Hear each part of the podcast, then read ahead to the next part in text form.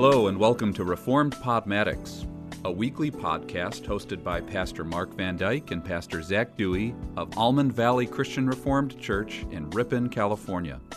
This podcast exists to promote the vibrant, biblical, and historically informed face of Reformed theology, both in our context and beyond.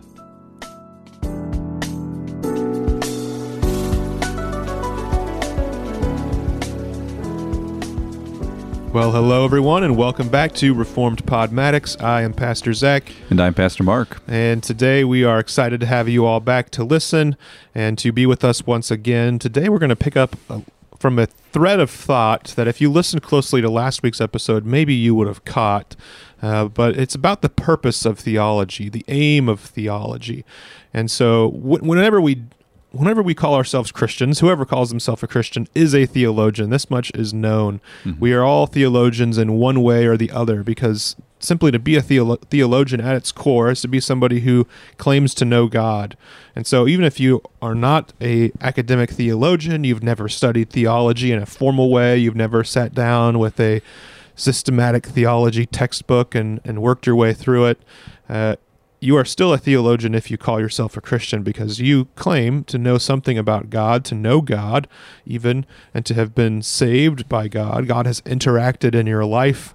And so while you may even have a very, very elementary knowledge, you you are a theologian. And it's for this purpose, for example, that the great 20th century theologian R.C. Sproul wrote a book to this title, Everyone's a Theologian. Hmm. And I think it's a very, very good point. But one of the questions that comes into play whenever we're thinking about theology is why we do theology. What is the aim and point of theology? Uh, it seems to me that there are often many different ways that people go about doing their theology, different starting points, different premises, different presuppositions, even different approaches to Scripture, uh, understandings of what Scripture is. And so I think one of the important things before we even begin to really study theology in any formal way is to think deeply about what we might call uh, the prolegomena, which is sort of the introductory starting points, uh, the, st- the starting line of our theology, you might say. And so, in this, I think the one of the most important questions is the aim of theology. Why are we doing theology? What are we hoping to accomplish through theology? Uh, and so when we ask this question, we begin to have to think theologically about theology, which is, a, I think, kind of a mind bending thought, but it's very important because it sets the bounds for how we glorify God. I, I think that that's the fundamental contention that I want to make. Maybe we, we can have even a short episode today. I don't know, because I just want to say that make this very crucial point uh, that our theology ought to be happening anthro or not anthropocentrically, but theocentrically. It should be God focused. The desire of all of our theologizing is to please God, uh, honor God, glorify God, and to know God better. Yeah. Um, when Jesus is teaching in the Sermon on the Mount on prayer and fasting, he he says, "When you pray, don't be like the hypocrites. When you hmm. fast, don't do this and and fast in a certain way." And so that's what we want to do today. Is when you study theology. Hmm. So there's an assumption that it's going to be happening. There's an assumption that you're developing theology all the time. Every time you go to church, you are developing a theology of who God is, how He relates to people, how the world functions, hmm. um, what what is sin, um, called hamartiology, um, if you want to get the technical term. Um, but uh, when you think about these things, that's the we, we want to fill in the rest of that sentence in this episode. When you study theology, like um, I think Zach laid it out very well, um, it must be theocentric. It must be God focused, God centered. A theo, God centric, of course, keeping Him at the center of the reason for why we're doing things, and and going beyond that. Um, as Christians, we study theology not just to look at God or think about God as an object to be e- evaluated, analyzed. That Right. is more how the the philosopher or the non-believing theologian would study theology um, to look at the Bible as if it's ancient literature, something to be studied, and Right. um, in the same way that we would think of Shakespeare or you know the works of William Faulkner or something like that. Um, but the Christian has a relational intention for studying theology because this God who we have met, who we have believed, and even I could say we have sensed, you know, um, enjoying the presence of God, um, enjoying uh, and believing the truth, like what Paul writes in Romans anyone who professes with their mouth that Jesus is Lord and believes in their heart that God raised him from the dead will be saved. And so there's something that's happened within you. It's not just an Yeah. intellectual thing, but something within you that would drive you to study theology. And that, that really distinguishes the Christian study of theology from the non believing um, enterprise of reading a theology book or even reading the Bible. Yeah, that's a great point. That reminds me of when I first started getting uh, turned on to the idea of studying theology, which up to that point in my life sounded extremely distasteful. Hmm. The, the words doctrine and theology sounded just uh, inherently cold, dead, lifeless. And it seemed like it would be something that would be an obstacle to good faith and to knowing the Lord, uh, which I've come to see now was absolutely wrong. I've come to see theology primarily as the pursuit of God, knowing God, and what could be better than knowing God. And so I, I think one of the issues here, as we can get into it, uh, is that theology often is not so much used to know God. It's maybe to gain power. Uh, Hmm. It's to, uh, if you know all the right things, you can sort of uh, be seen with, with more respe- respect and authority. You can sort of climb the hierarchy. And Uh, take down your opponents, sort of a thing. Yeah. Exactly. Or it could be used to for anthrop- more anthropocentric reasons, uh, reasons that are man centered, centered on uh, things that have to do with making the life of, of human beings better. Uh, and so, yeah, how does this work out in, in our own denomination? Maybe I should try to get into some specifics. Mhm. I think in, in our denomination and more broadly outside of the CRC, uh, a lot of theo- theologizing that happens today happens with the ex- almost express intent. uh, Maybe it's not exactly express, but it, Hmm. it seems to be an intent nonetheless to use theology to various ends that are less than the the glory of God. It's it's often uh, the case that many uh, on the left, if we can use that sort of language, uh, use theology to suit their own aims, uh, to suit to suit uh, whatever they are attempting to do. And I'm I'm not going to say that this doesn't happen on the right as well. Yeah. Uh, theology can get hijacked for the wrong purposes and often does.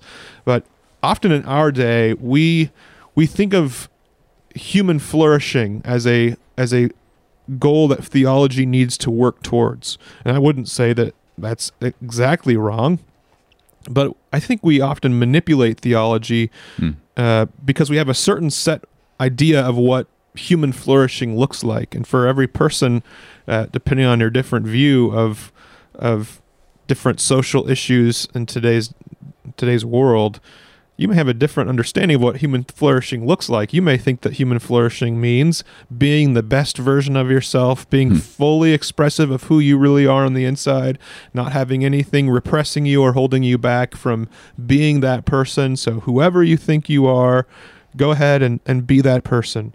And so, if you want to be be a rude person and that's just who you are. Go ahead and be rude. You do you.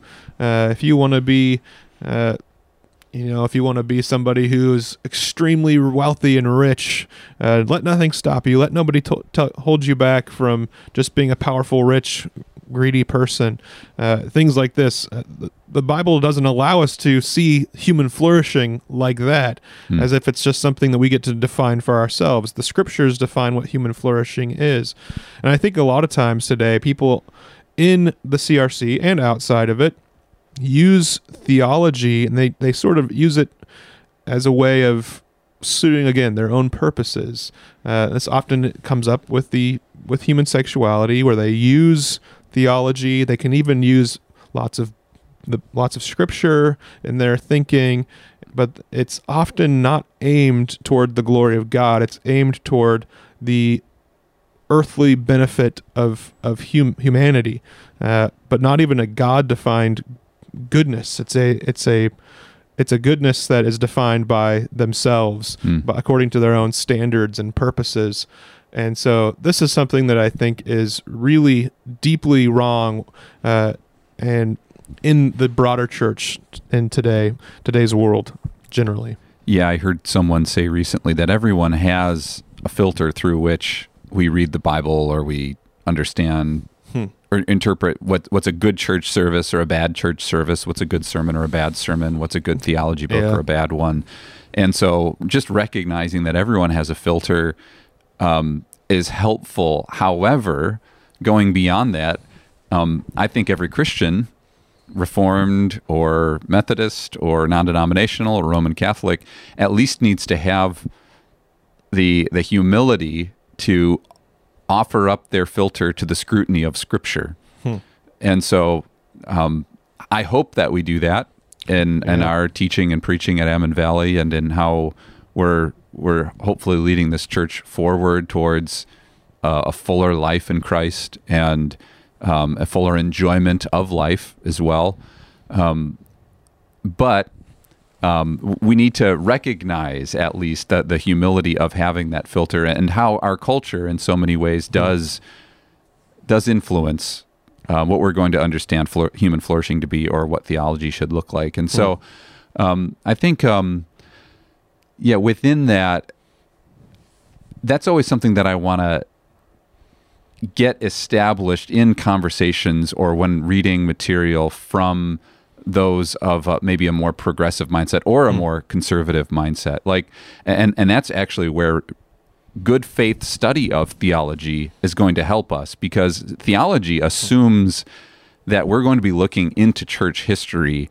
Um, obviously we'll be looking at scripture but we'll also be discerning how debates have have gone in the the third century and fourth century. Those those Yeah. really uh, kind of high points of of debate and and really setting the trajectory in many ways for the Christian church since then.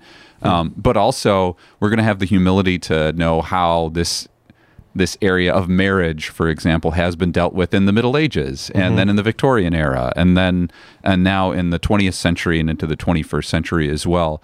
And so, just in and of itself, hopefully, theology is going to expand our mindset outside of just our cultural filter.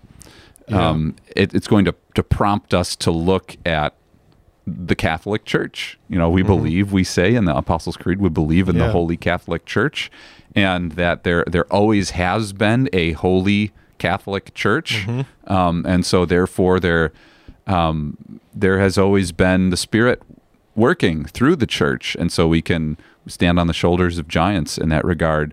Um, where I think both of those sides go wrong, and the left progressive side and the right conservative side often taking the form of things like Christian nationalism and sort of a an aggressive form of Christian nationalism that's Yeah.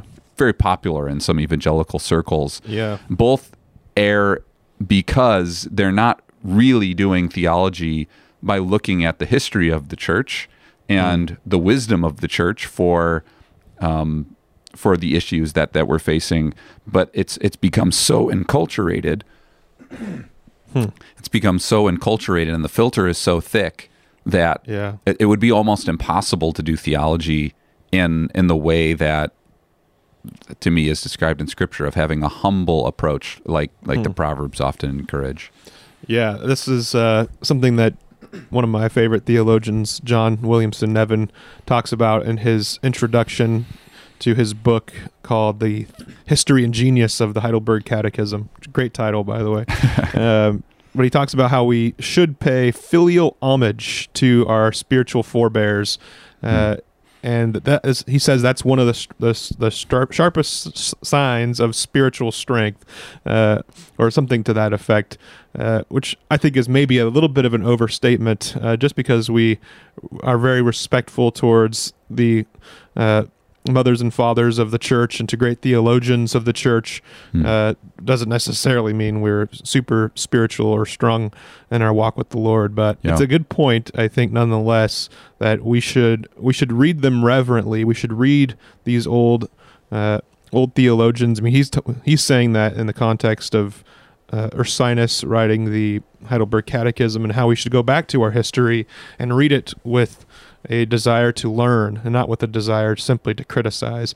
And it's that same same idea I think with coming to scripture. Mm-hmm. We should see scripture as being the Lord's voice and the Lord as is exactly that. He's our Lord. He is our sovereign. He is our king. And so we come to scripture very submissively. Uh, not as lowly peasants, but as those whom are needing his grace and those whom he has called to be his sons, those whom he has with with with love bestowed upon uh, bestowed upon us his righteousness with Christ. Mm-hmm. And so we come to the scriptures not to use them or bend them to our own wills, but to listen as best we possibly can and to always question whether we are uh, interpreting scripture for our own desire or out of a desire for the glory of God. This is something that I think is very, very crucial. We should come to the scriptures uh, with total reverence and awe. Uh, and I, I think that sometimes we we think that as long as somebody's making an argument that has lots of scriptural references, hmm. uh, it even sounds really theological. Maybe it even sounds like it's oh, that, that just sounds very Christian reformed, what they're saying, and it sounds very biblical, so it must be right. I would say peer deeper. Try to wonder and see if you can tell. It's going to be hard. It's going to be some subjectivity here, but try to figure out what their motive is. Hmm. What are what is what are they using the, this theology towards? Are they using it towards towards goals that God uh, approves of and God God loves, or are they using it towards things that that God despises and dishonors Him? Yeah, uh, I, I, think that we see this a lot in human sexuality questions and discussions that are taking place among us right now, quite a bit. I just saw a conversation the other day on Facebook unfolding between uh, some of some of the guys from the abide wing of our of our denomination, if we can call it that, mm-hmm. uh, and some from I don't know if they were from another wing, but they were very clearly on the more progressive side. And one of them who was speaking up was a a counselor, uh, was a, a Christian counselor, but who was very affirming of uh, same sex marriages and the LGBTQ inclusion sort of uh, framework. And he simply talked about how the synod's decision in 2022 is super destructive to people's lives. It's not bringing about flourishing. In fact, it's causing more and more depression, anxiety. Suicide rates are going to go up because of it. And so he, he and he talks about how as a counselor he sees the effects of things like this and how it couldn't possibly be good uh, for for these sorts of things to be happening. Hmm. Uh, I would say there's a number of things to say to this. Of course, I, am not happy uh, that that people are are committing suicide and that people are feeling depression off the back of Synod 2022. Um, and so I want to be kind and compassionate there, but it, I also want it to be said that our theology is not to be driven by what makes somebody upset or happy. Uh, their own personal happiness uh, is not not to guide our theology. Our theology is to be driven by by God's happiness, uh, and hopefully we don't have to see. I think if we peer through this enough, we can see that these aren't necessarily at odds. In fact, I don't mm-hmm. think they are. I don't think using theology anthropocentrically is is against using theology theocentrically, as if uh, if we do our theology theocentrically, it's going to mean bad things for human beings. No, actually, I think when we theologize and reason and understand Scripture with a God centered aim, it will be for our best as well as human beings. And so I, I simply think that this counselor and others who think like him uh, are putting uh, human emotions in too high a seat in the theological process.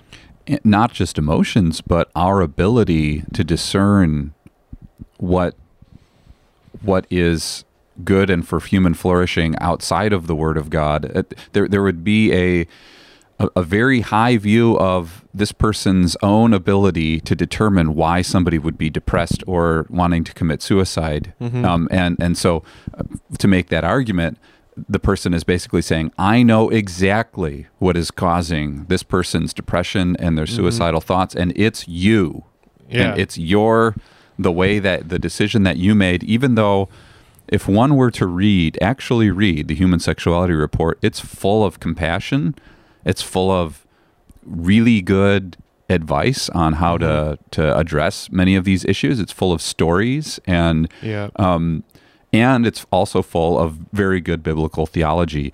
Um, but w- what's often happening in those conversations is um, the sadly the suffering of people used kind of as a sledgehammer to say my theology is right and yours is wrong. yeah. Um, and and so I think I think both sides need to be careful of saying that and and just need to open up ourselves up to what does the word of God say? Yeah. And we believe the word of God and we believe that God wants our flourishing like Mm-hmm. um, before we recorded uh, Zach mentioned Jesus promise um, that that he's come to to give us life and life to the full, life abundantly, as some translations put it.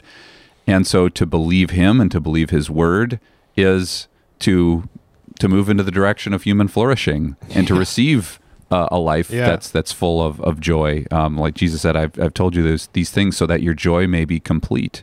Yeah. Um, and and so sometimes we believe that and we see it immediately and we're filled with joy because uh, that's how I can feel a lot of times when I'm reading great theology like what Herman Bavinck wrote or just when I'm reading the scriptures, a psalm that makes me feel immediately full of joy because of how great God is and how hmm. amazing his grace is for me.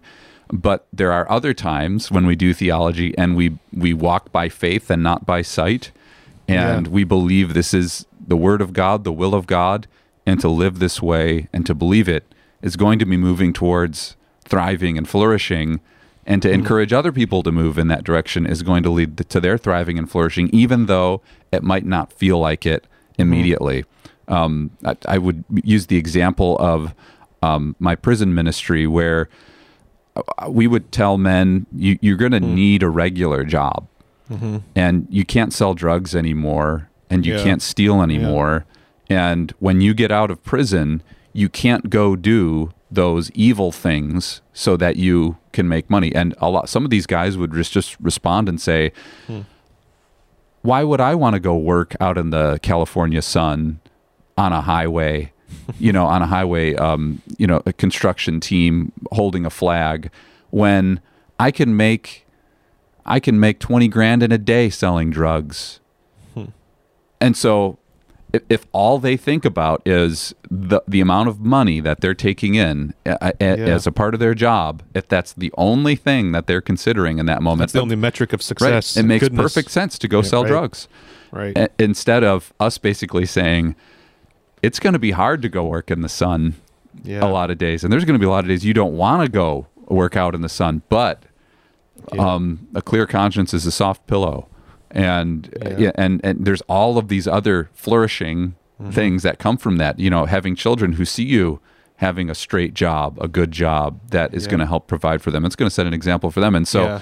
are, there's that's going to take a long time for them to buy into the goodness of that lifestyle and um, versus the the ease of getting that that immediate gratification of of selling the money and and so I think that actually the um, the conversation about homosexuality um, transgenderism is actually very similar to that where uh, there, there are going to be moments of, of real joy in the Lord and so to celebrate those with people who are seeking the Lord um, but then there are also going to be moments in their life of of trusting of walking by faith and, and not always by sight. And so um, it's kind of getting back to the telos of theology. Our theology should be so God centered that we're pulled through those those Yeah. difficult moments, moments of suffering, and um, we can walk by faith because our hearts are so set on God that it's really the only thing that we would want to do. Yeah, there's a lot to to unpack there, um, but I think you've said a lot of things beautifully.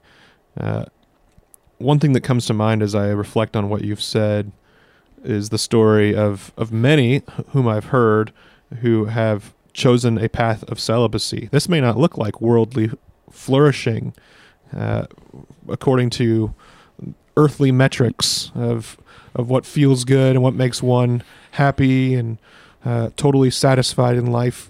especially in evangelical metrics, Right, right? right. if we're going yeah. to be honest, we could be critical maybe of some of those That's metrics true. there. Yeah. Yeah. And so I think of stories like those of Wesley Hill, for example, who is kind of a well known example uh, in the, American church. He wrote a book called Washed and Waiting. hmm Uh, but there's also plenty more. Sam Allberry hmm uh, would be a good one, or even Rosaria Butterfield. Uh, her story is is even distinct from theirs in that she uh, did end up actually marrying somebody of the of the opposite sex, hmm and so she went from uh, being same sex attracted, which she still is. I think she would say uh, she still has those those temptations or uh, what have you, but she is now married to a man. Uh, in all of these, I wouldn't say that these people are not flourishing Yeah. uh, and that they're not happy or they're not experiencing that joy of the Lord. The Christian says, whatever it takes to know the Lord better, whatever it takes, that's what flourishing is. Yeah. Flourishing is knowing God better. And that may mean that certain parts and certain things in my life uh, will not be how my flesh desires them to be. This is why Jesus says radical things like if your eyes cause you to sin, gouge them out. It's better it's better to have your eye thrown into the fire than to be thrown into the fire yourself. And if your hand causes you to sin, cut it off for that same reason. Uh, there may be parts of us, I think, is what the, the message is here Hmm. parts of us that need to be cut off, uh, parts of our sinful flesh that need to be removed and excised from ourselves so that we can experience the true joy of knowing the Lord. And this is also why sa- Jesus says uh, the, the classic phrase, You must pick up your cross daily and follow me. For whoever Mhm. would save his life will lose it, but whoever loses his life for my sake will save it. That is a p- passage that fundamentally shapes, I think, how we should do theology. Yeah. Uh, we do theology uh, on the path of Christ, picking up our cross, willing to take uh, any measure that is required to follow Christ, even the death of ourselves, the death of our dreams, our wishes, our our hopes, even in some way, uh, if it means following Christ. I would rather lose all of that than lose my soul. And so I will follow Christ. Christ is my Lord. I know that wherever He leads me, it will be good, though it may include persecution, suffering, pain. Yeah. He all sets the a table for me in the presence of my enemies. right? Exactly. Yeah. Yeah. And that's that's how we share in the sufferings of Christ and therefore become more like him, as Paul talks about it in Philippians chapter three. We take on these sufferings, knowing that being a Christian may not look like human flourishing in the worldly sense. And that I think is a fundamental uh, flaw in the thinking of many today. That human flourishing has been so redefined, radically redefined in the modern world to look Mhm. very little like what human flourishing looks like in Scripture. And so, if we do our theology with the aim of getting towards that kind of worldly human flourishing, uh, we will find ourselves being very much at odds with the teaching of Scripture and how it, it calls us to live our life. But the promise of Scripture is human flourishing.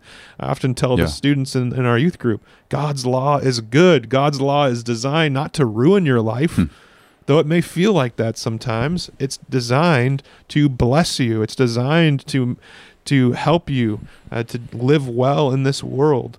yeah. And so we should see see those commands, those tough commands of Scripture, uh, these high callings like picking up our cross, not as uh, as funerals, but as celebrations, uh, as as something to be excited about. It's an invitation toward more life, having that life abundant, and not uh, the mere life of this world. It's as C.S. Lewis would say, it's sort of like mud pies in the slums versus sandcastles at the sea. Yeah, there's um, th- well put. There's there's two things that come to my mind. I, I think of something Tim Keller wrote about the purpose of theology. He says theology should humble us, like where theology is being used to elevate um, me or um, me over another person, then I'm probably not understanding God and and the centrality of Christ and my own sinfulness as I should.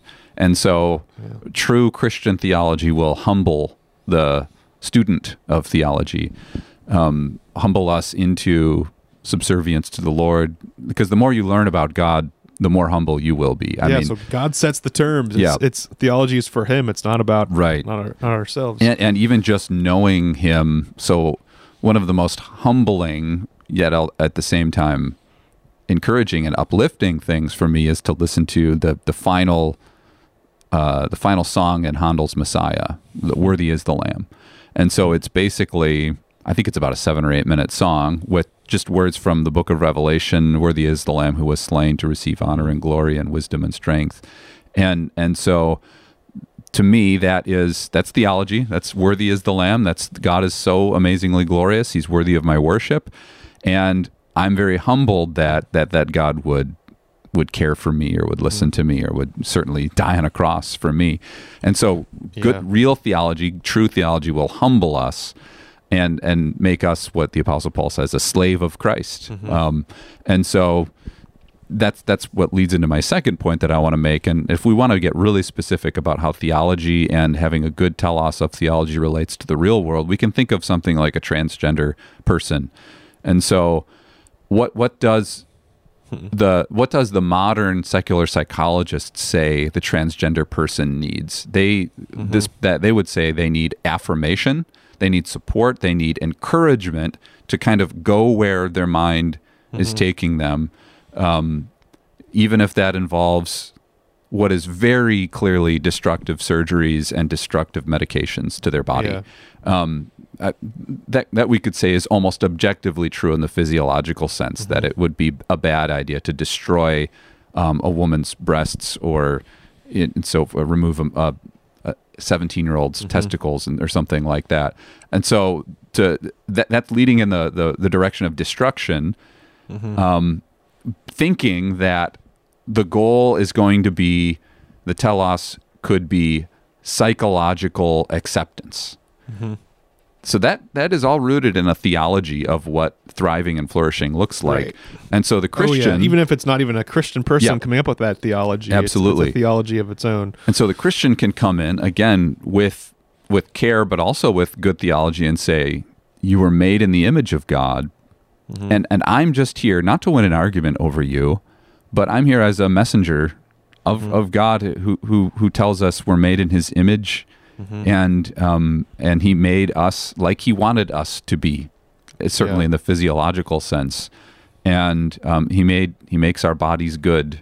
Yeah, and, And- and that you will find, should you uh, refrain from going through with these surgeries and these these treatments, you will find more more joy, Yeah, and that's that's on offer to you in following the way of God. right. That's the fundamental, I think, point, fundamental contention. Yeah, and and so if Yeah. if we st- and and I think that's hopefully a good rubber meets the road an example of what Zach is really getting at in his Yeah. his introductory words. Thank you for clarifying. Well, no, I, I- it was clearly spelled out, but I, that's just like where where No, this a good- leads. And so, if we start with the anthropocentric question, how can we make this person feel better right yeah, and now? we can use all these Bible verses and sort of theologize Yeah. into making them feel good about themselves. and we could end up in a disastrous scenario mm-hmm. and it is disaster you hear these stories of 17 18 19 year olds getting mastectomies and and so forth and then being sad about it you know four or five years later they'll never nurse their children which is just such an absolutely profoundly beautiful thing for a woman to be able to do for her child. Yeah. um, we we saw um, we were touring uh, um, the uh, Victoria and Albert Museum in uh, in London, and there's a there's this beautiful sculpture of a nursing mother with her child, and it made both Pam and I weep because of how beautiful it was. The the look on the mother's face to nurse her child. Um, it- we we were just in awe of how beautiful it was, and so the fact that that's being ruined for for many or even the possibility of it is being ruined Right. by this ideology that says you need to feel good right now about how how you relate to your body And there's nothing you shouldn't do to stop yourself from Ex- doing that. exactly um, it's, the, it's really the reverse of what Christ says. and so that's getting down the anthropocentric direction whereas what we want to encourage is humility first so um, not to approach theology as a weapon against people Mm-hmm. but we can just openly say it is a weapon against falsehood and against misery Yeah, and against- against self-destructiveness. Good Yeah. theology is going to lead us in that direction because we're going to know what God's design for us is. Yep. So you start with a theocentric approach. Who is God? How has he made me? How has he created me? How has he saved me? Right. And then from that that position of truth and security, a person can can really move forward and thrive if they're single, Mm-hmm. um, even if they continue to occasionally experience a gender dysphoria. No, but but I know the truth. Mm-hmm. That's what Jesus said. The truth will set you free from that misery of um, self-centeredness or uh, Mm-hmm. going wherever your emotions take you. Yeah, and there are lots of really uh, interesting, fascinating stories of uh, young people who have transitioned back. Detransitioned is sort of the, the word that's often used, and they've they've talked about exactly that. How they realize that doing all of these things, taking taking hormones, having these surgeries, didn't bring about the effect that they were hoping. Yeah. Didn't bring about the resolution or the peace that they were seeking. It didn't resolve uh, their pain, their anxieties, their depression, even. And they realized that in some ways it was just adding to it. And so, yeah, there's there's several fascinating stories that I've heard, uh, and so the the and even a lot of these stories aren't even Christian people. They haven't exactly turned back to the Lord or anything. They've a lot of them have remained atheists all along the way, but they've just realized that The it was truth. they were not happy. They were Yeah. not any happier uh, post transition than they than they were before. In fact, they were less happy, and so yeah, it, that to me is just proof positive that there's a better way, and that better way is not following ourselves, not following the desires of our flesh, hmm and not thinking that we know better, but it is like Proverbs, like the Proverbs tell us, to in all your ways acknowledge the Lord, and He will make straight your paths. And so we humbly submit, we humbly follow, knowing that death to our flesh means life to ourselves, and to our to our true selves. I would even say, Yeah. our true selves are not our flesh, and that is a fundamental, uh, I think, uh, mix up that our culture has done. We think of our true selves as what Paul calls the flesh or our sinful nature. And that is, I think, Hmm. really at the root of our modern ills today. Well, and uh, you, you could find transgender people who transitioned and are happy. You could find tran- transgender people who transitioned and are now are, are still miserable. Right, You can. And so, given that, what do we do?